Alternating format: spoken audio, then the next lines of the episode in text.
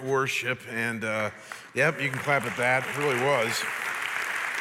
And so, as our Cactus Campus in Northridge and Chapel join us, we hope and trust you guys had amazing worship as well. And then, certainly, all of you still joining us online.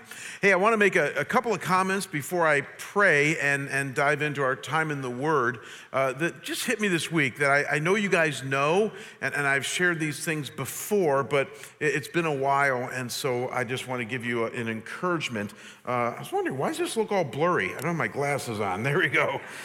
Uh, and, and, and that is uh, the, one, first thing is that, you know, the pandemic obviously is still raging in, in, our, in our country, and Arizona sadly is leading the way. And, and it hit me this week that there is still a lot of fear and certainly isolation going on, both in our culture as well as, as in our church. And, and my encouragement to you in light of that is don't be afraid to reach out.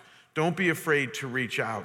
Uh, your church is here for you. We are doing very well. Uh, we have over 40 pastors at our church here. Every campus has multiple pastors, and we have a pastor on call uh, 24 7. We have an online pastor. I mean, we have no shortage of uh, help for you with counsel and prayer. And so, if you are hurting and if you feel uh, fearful, isolated, what have you, please don't hesitate to reach out to your church because we are here for you. And I just want to reiterate that for you. We're all in this together.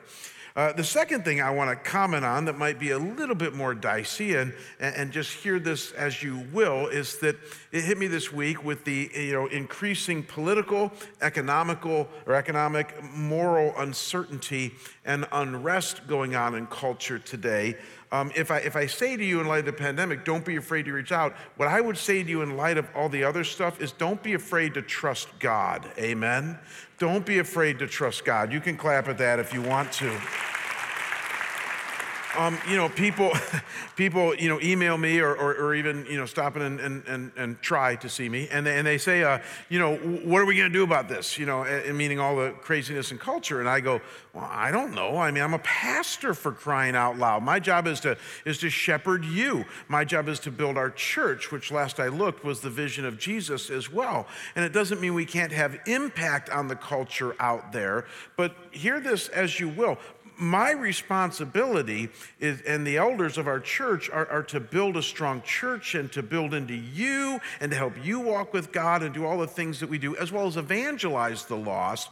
But it's not to somehow save culture.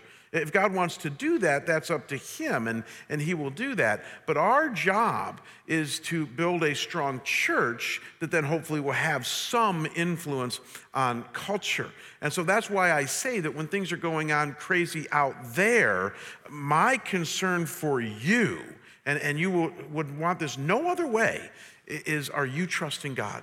Are you having an unwavering faith in Him, which is what Jesus wants from you more than anything else, and not caving into fear? Remember what John said in 1 John 4? He said, There is no fear in love. Perfect love casts out all fear.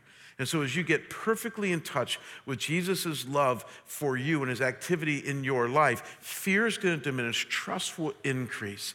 And again, I know how some of you think, and again, this is as hard as I'll push you. You know, some of you are tempted to say to me, Well, I am trusting God. You know, well, then act like it, okay? That's what I need you to do. Because sometimes the way that you interface with me and those around you, I'm not judging, I just kind of get the sense that maybe you need to trust God a little bit more because it's not showing as much as maybe you want it to. That's my encouragement, even admonition to you in light of all the craziness. So we love you and we're here for you. Don't be afraid to reach out. And, and please, if you're a follower of Jesus, don't be afraid to trust God because I sure am. And I'm just con- as concerned about as you guys are about, you know, things going on around me, but it just causes me to go more to my prayer closet and to spend time with Him, which we're going to do right now. So, why don't you guys bow with me and let's pray. Father, I thank you for the wonderful, wonderful encouragement of Scripture that through thousands of years, in dire times and in good times, you call us to be men and women who have an unwavering faith in Jesus and an unconditional love for each other. And so, God, I pray that as we engage those two aspects of our faith that the Bible talks about, that God, you would uh, just work in and through us. God, as we focus today on this book that we've been looking at the last week or so, this book of Philemon, one of the shortest books in the New Testament, I pray, God, that you might speak to us, catch us off guard, teach us some things that we don't know, and if we do know these things, cement them even further in our hearts and minds, I pray. And, and I pray this in Jesus' name. And we all say together, Amen. So, this will be kind of a, a, fun start. I think I know the answers to this, but let me ask you have you ever uh, initially uh, met somebody and thought, ooh, I think I'm going to like this person, only to get them, get to know them more and find that you don't really like them? Has that ever happened to you? It's happened to me. Not with any of you, mind you, but it has happened to me over the years.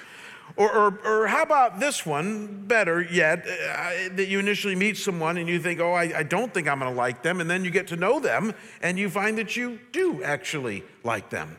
Or, or best yet, you initially meet someone and you think, oh, I, I really like this person. And you get to know them and you find that, man, I'm going to like them even more.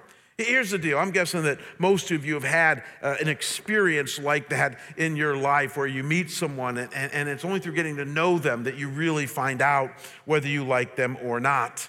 It was the winter of 2008. I had been here in Phoenix only a, a few months, and someone set up a golf game uh, over at Moon Valley Golf Club because they wanted me to meet uh, a very popular pastor in the area here by the name of Tom Schrader.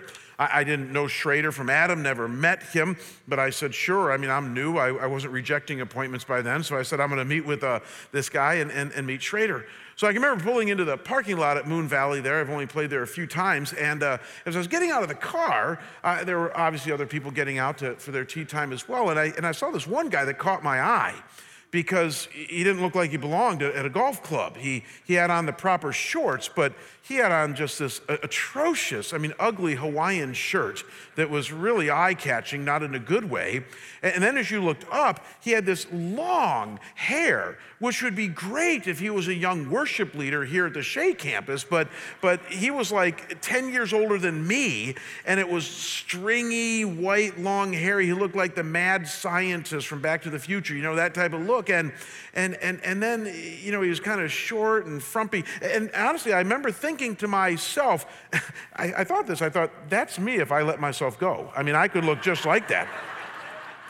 And I had no idea that it was Schrader. And so I, I, I, get into the, the golf club and I meet my guest and my, my host, I'm sorry, and, and, he, and he introduces me to Tom Schrader, this pastor. And I, and I, you know, it was awkward because I said, hi, this is good to meet you. I lied, you know, and, uh, and, and I said, I, have heard a lot about you, uh, another lie, you know, and all this other stuff, and I'm just trying to hang on for dear life. And, and we golf for 18 holes. And, and I've always said to you guys, I'm not always proud of this, but my, my two love languages are cynicism and sarcasm. And, and, and I fell in love with Tom from the first time he started talking. I, I remember we were on one of the holes and I, I was trying to engage Tom and I said, Hey, I, I hear you're a Calvinist. And that might that mean something to you guys, but it's a theological persuasion. He said, Yeah. And I said, You know, I said, I'm kind of a Calvinist too. And I said, But what kind of hits me is that, you know, uh, John and Charles Wesley, the founders of Methodism, like, you know, they didn't share one of our five points of Calvinism, not one. And, and yet they're probably going to be closer to the throne in heaven than we are. And he said, What's your point? I said, well, you know, that Calvinism, which we might feel strongly about, is not the be all and end all theology. And he looked at me and said, shut up and just hit the ball, would you? I said, I like this guy. Uh, about a month later, we went out to lunch, try to follow up our friendship, and I'll never forget this statement. He sat down at Mimi's where we were meeting just down the road there, and he, he started off the conversation this way. He said, So here's what I know. He said, You're Jamie Rasmussen. You're the new senior pastor at Scottsdale Bible Church, and and he said, uh, and, and, and you're exactly what they need, and I can't believe they hired you. And I thought, I'm going to like this guy. For the next 10 years before Tom's untimely death, uh, two years ago, uh, we spent a ton of time together. There, there'd be times where we referred to each other as the odd couple. You guys remember that show? Some of you older people do, where obviously he was Oscar and I was Felix. We, we were two guys, and this is going to be where we go today, what we're going to talk about today, that, that should have almost had nothing to do with each other in our temperaments and the way that we functioned and all of that. But because of Jesus, we came together and became fast, fast friends. Uh, my guess is we can all relate to a story like that you initially meet someone and you have a certain opinion of them, whether negative or positive or even neutral. And it's only when you get to know them on a deeper, more relational level that your view of them comes into clearer focus. And so here's what we learn from this it's a life truth that has carried me the distance and has everything to do with the look in the Bible that we're going to turn to in just a minute. And it's this it's your main point today, and that is that we learn from this that relationality sharpens perspective. I think we all know this in life. Relationality sharpens perspective. What do we mean by this? If you were to look up that word relationality in the dictionary, it would be defined as this it's a state or condition of being relational. It's simply drawing close to another person and getting to know them, their life story, their thoughts, their feelings, what makes them tick. It's getting to know them for who they are and how God made them to be. It's not being afraid to draw close and engage in relationality with them. And when we do this, what we're going to learn today is that it sharpens our perspective of them. It can actually change the way that we might have initially saw a person, as it did with me and Schrader. Relationality is that powerful. And the reason that this is important is that I hear from many of you at times that you kind of think differently. The, the way that we're tempted to think in our American culture here is that my thoughts, are the only thing that ter- determines my perspective of another person. So I might initially meet Brian here, my friend in the second row here, and after a few minutes with him, we're kind of arrogant, aren't we, as Americans? We say, Well, I've sized him up, and I have thoughts of him, and I'll go home and watch the game this afternoon. I'm going to watch the Browns lose this afternoon. And, uh, and, and as I'm watching the game, I might be thinking of Brian. And, uh, and I have further thoughts about him, and I'll think more about him, and I'll, and I'll allow my thoughts to determine my perspective of him. That's how we tend to think. And we're missing a component there. We're going to learn this today that, that, that, that your thoughts need to be informed by relationship. That until I spend more time with my friend Brian, as I did with Tom Schrader, I have no right, the Bible's going to tell us, to develop more perspective of him because it's only relationship that can determine one's perspective of another human being. It's how God made us. And so, with all that's going on today the political divide, the economic divide, the uh, mask divide, uh, and certainly the racial divide, uh, what we're going to see today as we continue through the New Testament book of Philemon is that God's prescription for you and me as the church is not to form any perspective without first engaging in deep and loving relationality, because only relationality can sharpen our perspective of a fellow believer and even another human being. So let's turn to the Word of God, and I'm going to show you what I mean. Last week, we started a three week journey through the New Testament book of Philemon. Let's very briefly review the storyline here. If you miss it, even in my little review here, you can get it from last week. Uh, but let's review the storyline. It's the first century AD. Paul the Apostle is spreading the gospel throughout all of Asia and the Middle East, and he's, he's starting churches as he goes along. And at one point, he finds himself here's a map in, in modern day Turkey called Asia Minor back then. And you'll see on the dotted lines here, he's going to all these Roman cities preaching the gospel, turning people on to Jesus, and then starting churches there. And at one point, let's explode the map here, he gets to this town called Colossae and he meets a guy named Philemon. Philemon's a really successful business guy, and, and, he leads Philemon to Jesus. And Philemon believes in Jesus and converts to Christianity, and, it, and it's so strong that he leads his family to Christ and then his friends to Christ, and even starts a church in his house, because they had to have house churches back then, because the Roman government wasn't too high on them building churches. And so once Paul establishes that church here in Colossae, he then goes to Ephesus along the shores of the Aegean Sea. And in Ephesus, he stays there about three and a half years, has an up and down experience there. At one point, we assume he's in prison, and he meets a guy named Onesimus. And Onesimus, again, Paul leads to Jesus and he becomes a Christian. And it's then that Onesimus' story comes out as all of our stories should come out in the relationality of our Christian faith. And, and, and Onesimus shares with them that he was originally from Colossae, where he was a slave. a barbaric practice back then as it is today. The Bible's not for that. And Onesimus was a slave. And Paul says, Well, who was your master? Because Onesimus has now run away from his master. And he says, A guy named Philemon. And Paul goes, I know him. I led him to Jesus. And Paul hatches his plan and says, Let's write him a letter. And it's got a letter basically being saying, hey, we're all equal in Jesus. There's no reason for slavery or any silliness like that, and you need to set him free. And that's the birth point of the book of Philemon. And Paul's basically writing to Philemon in this short but power packed letter, asking him to now see Onesimus as simply a fellow follower of Jesus, not a slave, and release him, literally set him free. And yet, as I said last week, how Paul asks this, the rhetoric and the words that he uses is where the real power of this letter is found. And so last week we wrapped up by simply noting one initial thought as we looked at the first three verses of this letter, and that is that we each have a choice in what kind of lens we use to view others. We can either use the lens of this world, seeing others through their physical appearance, their social status, their religious devotion, or their ancestry and race, or we can choose to see other through kingdom lenses, things like being made in the image of God and saved by Jesus, and now our brothers and sisters as fellow servants in the Lord, and all the other words and phrases that are used in the book of Philemon and how we need to view each other. And so, in reading on, I want us to now look at the next set of verses in this short but power packed letter. And I want you to notice how Paul is going to switch gears right now.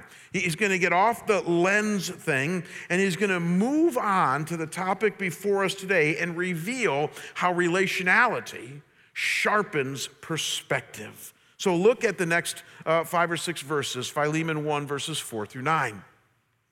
He says, I thank my God always, making mention of you, Philemon, in my prayers, because I hear of your love and of the faith which you have toward the Lord Jesus and toward all the saints.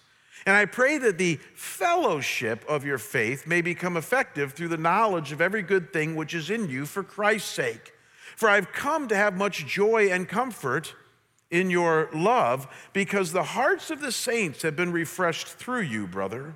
Therefore, though I have enough confidence in Christ to order you to do what is proper, yet for love's sake, I rather appeal to you, since I am of such a person as Paul, the aged, and now also a prisoner of Christ. As a very quick side note, when Paul refers to himself as Paul the aged, is it just me or do some of you feel that way as well?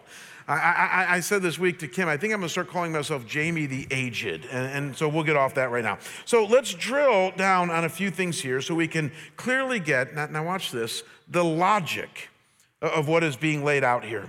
Uh, Paul is obviously asking Philemon, this successful businessman, slave owner, who is now a passionate follower of Jesus and has a church in his house, to change his perspective on Onesimus and to now see him differently, as we saw last week, to see him equal and set him free. That's the ask that Paul is giving here. And yet the logic is worth dialing into. Notice that he begins with love. Three times, I kind of paused and pointed it out here, he mentions love. In verses 5, 7, and 9, look again at how he says it. This is important. He says, I hear of your love toward all the saints, your love because of the hearts of the saints have been refreshed through you, brother. For love's sake, I rather appeal to you. So, thrice over, he refers to love. And of the four Greek words that Paul could have used, he had a choice back then to refer to love, he chooses all three times the Greek word agape. He's making a point. Agape means unconditional love. It's the highest and best kind of love there is. It's the kind of grace oriented love that Jesus talked about. It's the kind of love that God has for you. And he's saying that kind of love that accepts you, no strings attached for who you are, and sees you as an amazing creation of God. Have this kind of love for your brothers and sisters in Christ. He's essentially saying to Philemon, he's encouraging him, now that you know Jesus and have come home to him, you relate to those around you with an unconditional love, Philemon. and it's welling up inside of you. Way to go, it's working. You're off to a good start. And believe it or not, this is simply a, a, prelude to his primary point that happens next in this logical progression. And that is that once we love another person, we now move quickly into fellowship with them. Look at verse 6 again. He says, And I pray that the fellowship of your faith may become effective through the knowledge of every good thing which is in you for Christ's sake. N.T. Wright, in his wonderful little commentary on Philemon, argues that this verse is actually the theme verse of the entire letter. So, right away, we're at the mountaintop of this letter right now, that this is Paul's main argument according to Wright's analysis. He points out that fellowship, this Greek word koinonia, is a radical and rugged relationality that the church engages in with each other. One author calls it an intimate association in which we now see ourselves, now watch this, not as an independent uh, entity, but as a community of faith rubbing shoulders with each other on a regular basis, sharing our stories, our lives with each other. It's relationality at its best. We're a Jesus linked, love linked, organic community in which relationality is the name of the game. And it's so strong that you actually put aside your individual concerns for the sake of the whole.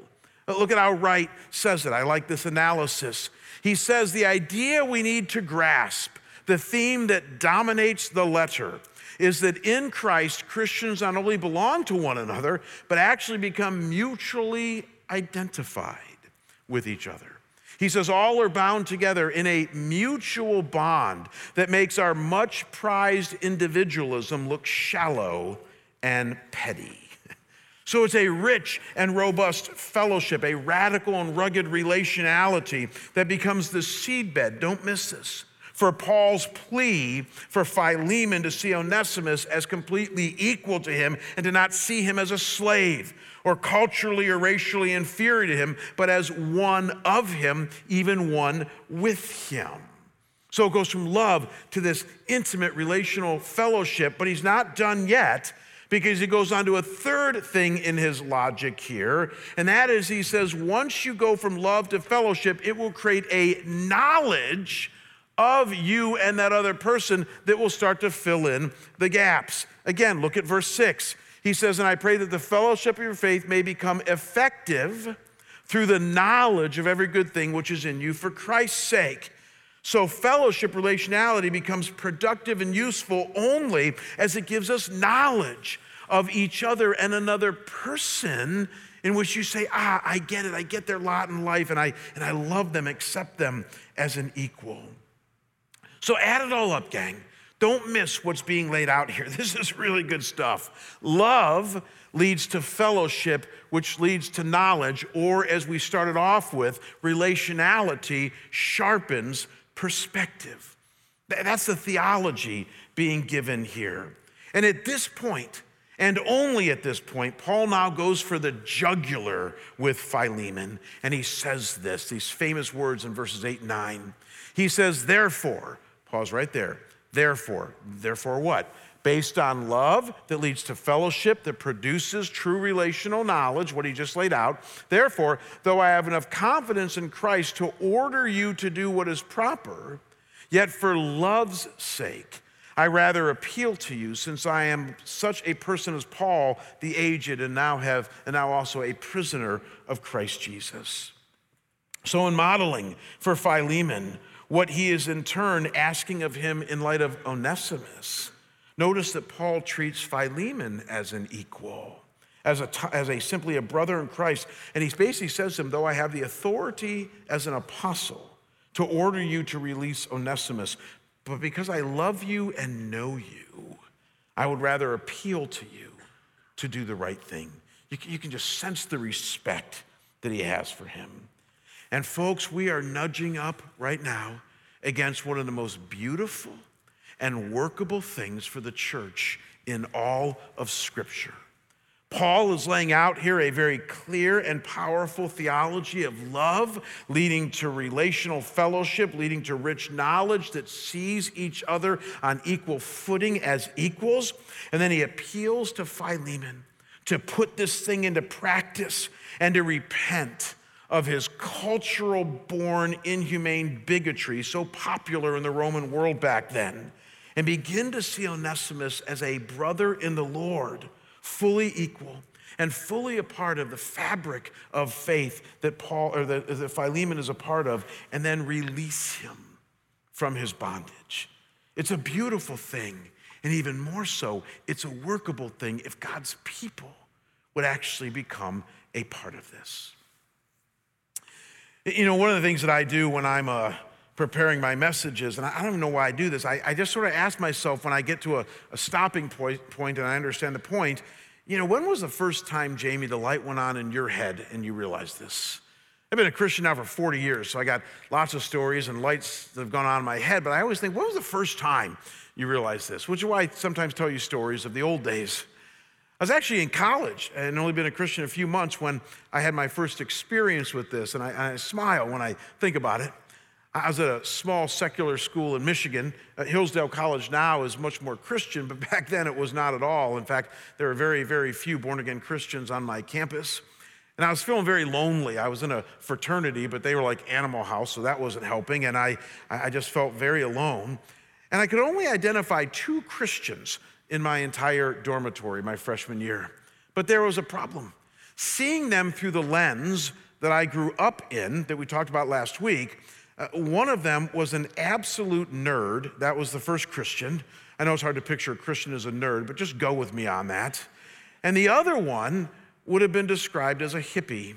He, he probably should have been born about 10 years earlier and driving a VW bus with peace symbols on it because that's the way he functioned. He loved to play his acoustic guitar and call everybody man and things like that. And, and I remember just thinking to myself, this is, this is the choice I have for, for fellowship a, a nerd and a hippie. And by the end of my freshman year, they were my two best friends in college. And the reason is, is because I had a choice. I was either going to try to fit into the world and culture around me and just hang around all these people that, that though I loved and would eventually have influence on my fraternity and things like that, or, or, or I desperately, desperately needed this, this fellowship, this relationality with other brothers and sisters. And these are only two I could find the, the nerd and the hippie. And I chose, without even knowing anything about Philemon, uh, to engage in deep and rich love and relationality with these guys and get to know them and what makes them tick and who they are and their, their dreams and their shattered dreams and all these things. And relationality sharpens perspective. And I grew to love them, even though initially I, I didn't think that would necessarily happen. This initial experience I had almost 40 years ago, unbeknownst to me, would go on to set me up for a lifetime of learning as I had to cross as a pastor all sorts of, of barriers and boundaries and hurdles in both my personal and professional world. But when I graduated college and then went to seminary, I found myself pastoring in Detroit, as many of you know, for about 10 years, almost all the 1990s. And our joke back in the 1990s, when people used to ask us, you know, how's it going in Detroit? We used to say, well, it's, it's as bad as you hear. It's really true. It was a mess back in the 90s, probably still a mess today. I used to ride motorcycles back then. I had a Yamaha 750 triple, and on Sunday afternoons to, uh, to kind of unwind from church and all that, I used to drive down into the city of Detroit. We were on the last city block of Detroit, so I'd drive down in the city. It was like a ghost town. Like that movie, I Am Legend. You know, if you see that movie, I mean, it's just desolate. And, and, and, that's how bad it was. But that wasn't the worst of it. Detroit, back in the 90s, and probably still today to somewhat some degree, was also extremely racially divided. The city of Detroit, as best we could determine back then, was 75% African American, and the suburbs were well over 90% Caucasian. And, and here we were on the last city block of Detroit as an all white church and just across the street from us was an all black church, a missionary Baptist church. And being tender hearted pastors, we had tried for the first few years to, to link arms and develop relationship, but it was really hard to break into that until a turning point occurred. And many of you will remember this with the Promise Keepers movement. Promise Keepers was a big men's movement that brought men from all different places and stuff together for these huge conferences. And around the mid 1990s, there was a massive pastors' conference for Promise Keepers in Atlanta, Georgia.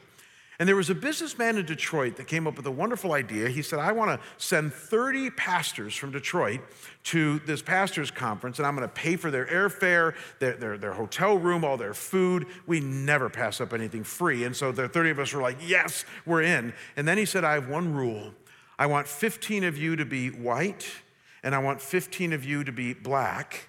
And if you're going to go on my dime, I want each white pastor to room with a black pastor and I want you to spend your whole time together. And we took him up on this. And I remember getting linked with a beautiful brother in, in the Lord named, named Scotty.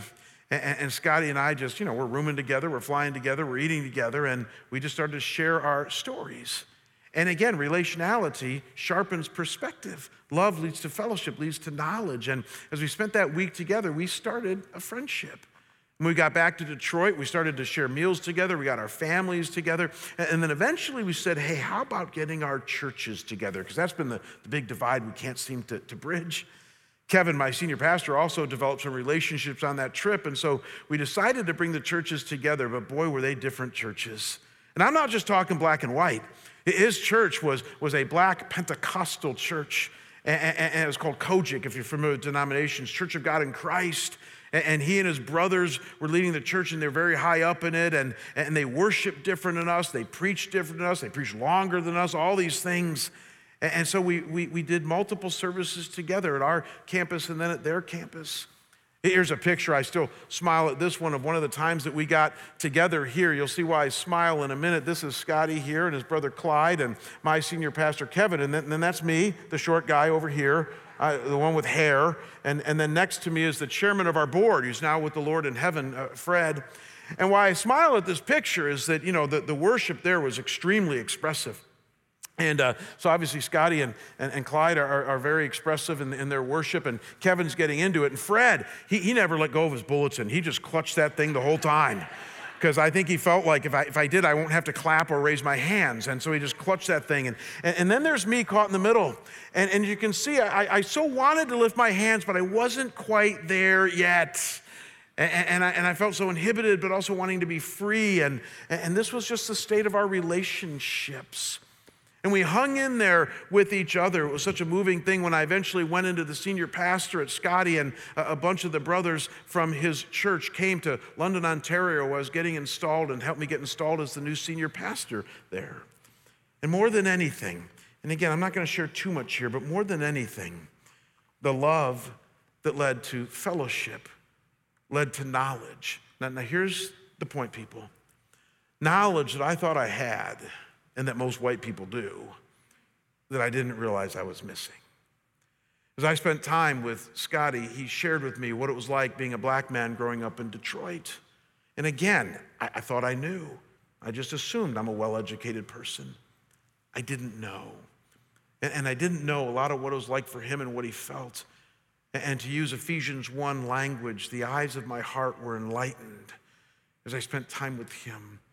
And I grew to love him and his church and, and the city a lot more than I thought I ever could. What I learned, and I've learned this a thousand times over in other settings, is that Philemon is right.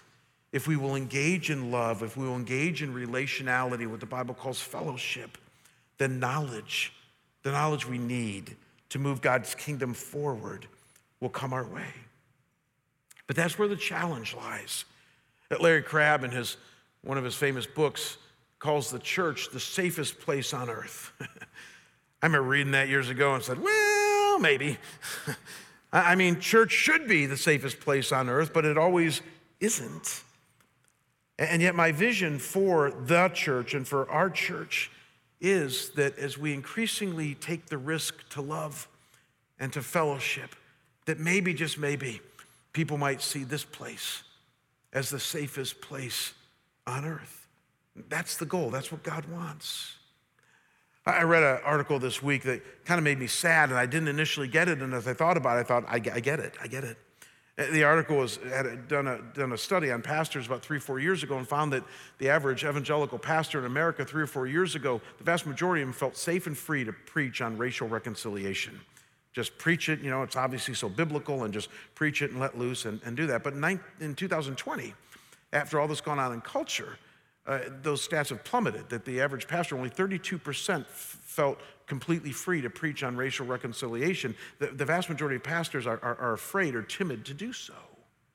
And, and I initially thought, now, how in the world could that be?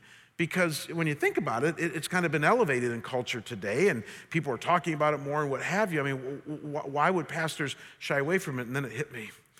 And that is that, that the way that our culture is going about this, is using phrases and ideas and methodologies that, that are creating contention uh, among quite a few people, the conservatives versus the progressives, and all of that. And, and pastors who tend to be rather tenderhearted people don't want to wade into all of that crud.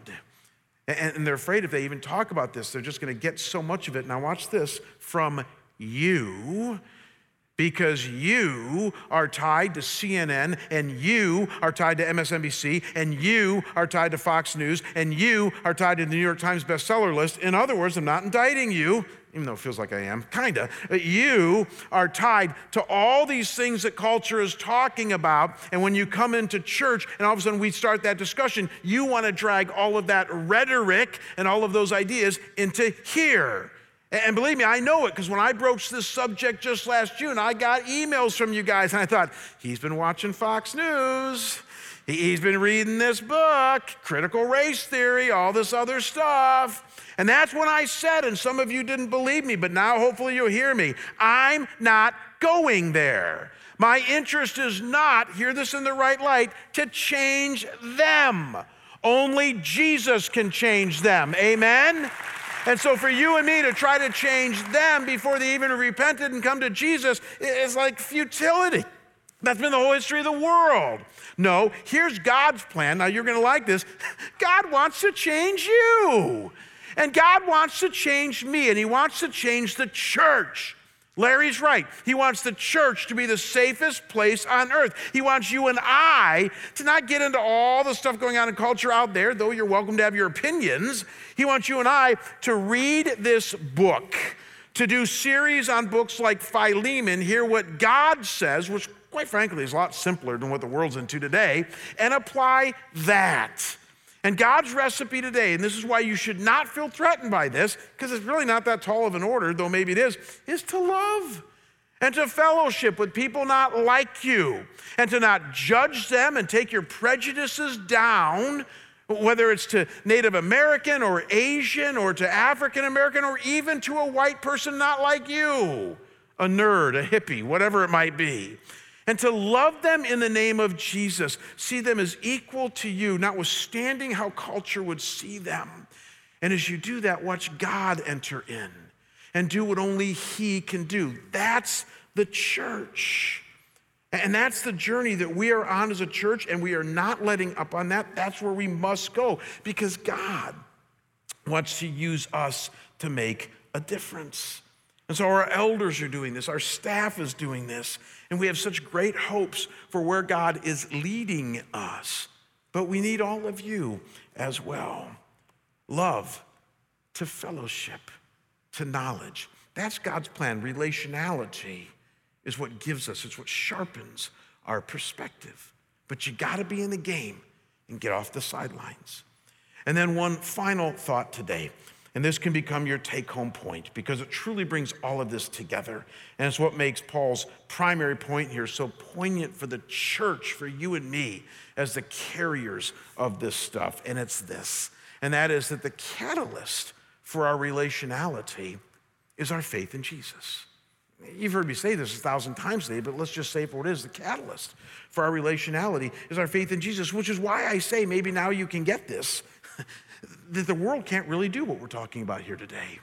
I don't mean that arrogantly or negatively. The world does not have the Holy Spirit living in them. The world does not have the Word of God, at least that they believe and buy into.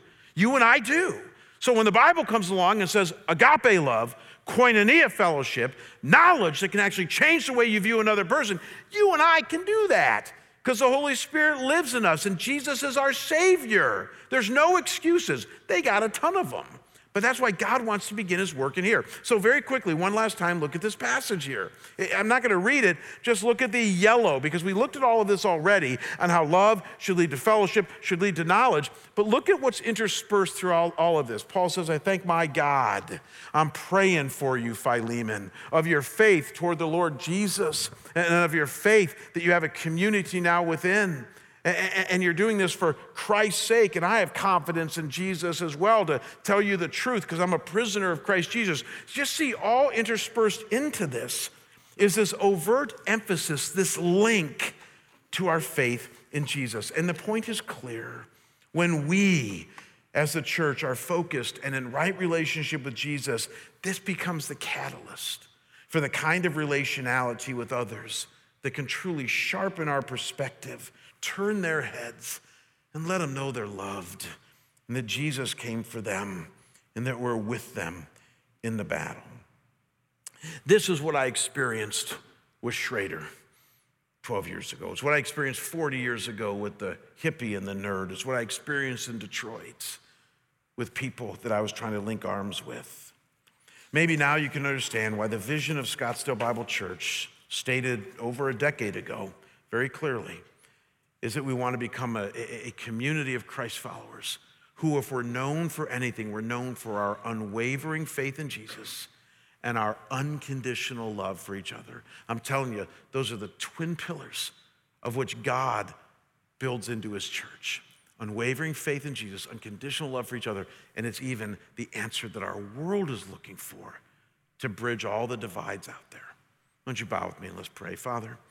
I thank you that in the midst of all the confusion and chaos going on in our culture today, your word, quite frankly, is not all that confusing. It's just hard to put into practice. And Lord, as we're taking some time here in our vision month of January 2021 to talk uh, about this whole idea of, of Philemon and the journey that he was on, and Paul and Onesimus, God, I pray that you would continue to speak to our hearts and our minds. As we saw last week, Lord, help us not to be afraid to change our lens and see those around us through kingdom lens, not the lens of this world. And Lord, as we've seen today, may we then, once we have the right lens, engage in deep and rich, rugged relationality with each other that's not afraid to draw close and get to know another brother or sister that might be different from us, to love them and accept them as one of our own. God, I have great hope for what you can and will do through your church. Use us Toward this end we pray. In Jesus' name, amen.